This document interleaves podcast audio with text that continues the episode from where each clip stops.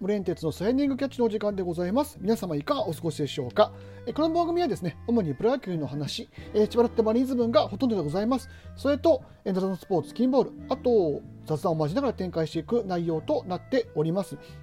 えー今日はですねえー6月の17日の、えー今11時、えー半ぐらいえーのお時間になっていますが、えー交流戦も終わりましてですね、えー今日から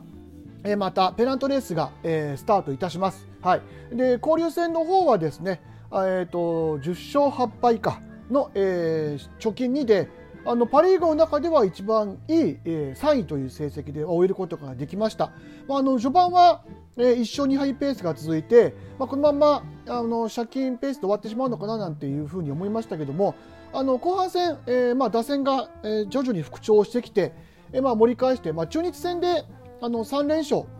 まあ、いわゆる3立てですね。をしたのが大きくてですね。そこからあとベイスターズ戦の2勝1敗というあとカープにもね2勝1敗しましたけどもあ2勝1敗で、ね乗り切りましたけどもそのあたりが大きくて、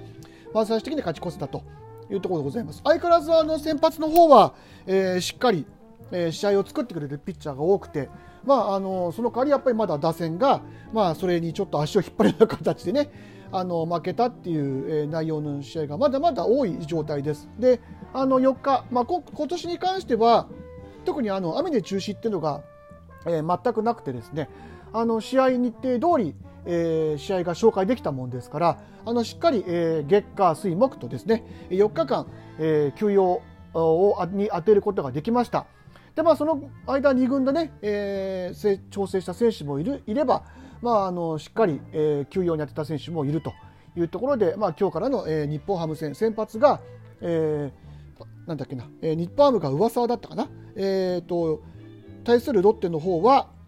えー、2期ですね。はい。えーっていうふうに、まあ、あの本当に後半戦を占う、えー本当はね、えー石川が、えー登板する予定だったんですけども、腰痛を訴えて登録抹消ということになってしまいまして、その代わりの、えー代役として、えー二木が上がってきたと。いうふうな状態でございます。ただ、まあ、二木に関しては、まあね、あのー本当にここは大チャンスだと思って、でここであのいいピッチングすれば、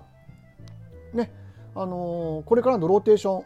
ンの一番手を回すっていう風な可能性も見えてくる試合でありますのであのできれば、えーまあ、ベストは HQS ハイクオリティスタートですけども、まあ、最低限やっぱり7回差しっていうのクオリティスタートを目指してあのしっかり、えーピッチングしてほしいな、まあ、2軍でねずっと、えー調整もしてましたし、あのーそれなりにいいピッチングしてるのをもう僕もあの、まあ、でもちろんデータ上ででしか見れないですけどねあの見てましたのですごくこれに関しては期待を、えーしております。であのまあ、交流戦中いろいろありましたけども、まあ、オスーナがねあの前回の、えー収録でもお話ししましたように、え2軍で、えーちょこちょこ、えー投げ始めてます。あのまだ、えー3試合かな？2試合かな？確かそのぐらい投げてますけどストレートの球速は150キロも超える、えーピッチングであの変化球の精度がえー少しちょっとまだ精度が足りないっていう、えー首脳陣の話でしたけどでもあのなんだっけな、えーチェンジアップの本当変化とかはえぐい、えーぐらいの変化量ですしあのその他カットボールとかスライダー、えーまああのわゆる、えーまあ、ゲアレロみたいにストレートとスライダーだけで勝負していくピッチャーではなくてある程度、え3種類ぐらいの変化球が使えてなおかつその精度が高いという、えーピッチャーなので、まあ、あの点は取れるかもしれませんが大崩れすることはないのかなっていうふうな、えー、と僕の中での今のところの見た感じの印象です。でまあ、当然、オスナが上がってくると、えーまあ、どっかの、あどどっかのってね、いやごめんなさい、言い方悪かったな、えー必ず、えー、と外人選手を1人、えー弾き出さないといけないというような、えー状態になります。まあ、この辺に関しては、えー、と僕は調子の良し悪しで決めればいいかなと。まああのレアードが下がる、もうまあ、レアードがちょっと今下がるのはちょっと考えづらいですけど、まあ、マーティンか、えーもしくはエチェバリアかなというふうには思ってますが、あのーこの辺のところもね、調子を見ながら、えーまあ、あの上げ下げをしていくような形にしていけばいいのかなと、まあ、だから本当にあの今日からの、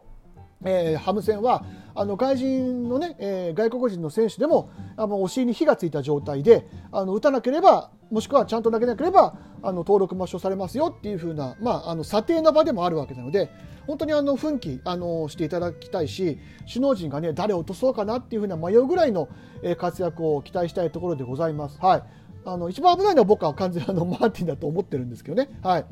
エチマリはやっぱりあの守備があるので、あ残しておきたいあとその他のいわゆる、ショートを守れる、えー、やっぱり野手の日本人野手の,、まあ、あの状態がやっぱりなんとなくちょっと心もとない感じがするので、はい、あの1割は残すだろうと。まあ、なんだかんだって2割3分打ってますしね、あの交流戦の中盤から後半ぐらいまでは、1日1本、え、ヒット打って何試合連続っていう風な、えー、ヒット数も稼いでましたんでね、はい、これからまたパ・リーグに戻って、あの同士の試合に戻ってどうかと、あと、えーと、個人的にはですけど、あの今、えー、キャッチャーをですね、あまあ、佐藤俊也と、えー、あと松川をね併用して使っているような形。で、えー、8回9回であると守備固めで、えー、この間までは、えー、柿沼を使ってましたけど今加藤拓磨を使ってあまあやってるというような形ですけど僕個人的にはあの使い方っていうのがあんまり、えーと、好きではないです。あのっていうのはそのその前はもちろんその、ねえーと、キャッチャーって控えのキャッチャーっても当然試合を見てる、えー、状態ですけどやっぱりあの肌で感じるものっていうのがあると思うんですよキャッチャーってね。であの初っ端からねずっと,、えーと、キャッチャーを、まあ、キャッチャーっていうかサインを出しながら、えーと、今日の打者の調子を見極めつつ、まあ、こうだこうだこうだっていうのを工夫しながらそのリードをしていくわけじゃないですか。でそのなんだろう流れみたいなものをあのぶった切っちゃうような感じが僕はするんですよね。であの例えばピッチャーが序盤で大崩れした時にあのピッチャー変える時にまあそのリードをガラッと変えたいっていう部分であのキャッチャーと一緒に変えたりすることはありますよね。でこれは僕は全然ありだと思ってて、あのそういうところでもう一回外からミードを見つめ直すという部分もそうだしそのピッチャーによってその、えーと、キャッチャーあの内容、まあ、そのリードだったり、まあそのえーと、インサイドワークだったりの内容を、ね、しっかり変えていくっていうのもありだと思います。ただ僕は今のやり方っていうのはあまり好きじゃない。であの佐藤俊也もえー、松川に触発され触発されてじゃないですけど今年すごくいいんですよ。あのバッティングの方はね2割3分ぐらいでまああの今日だっていうほどのまだ成績は残してませんけど本当にあのえっ、ー、と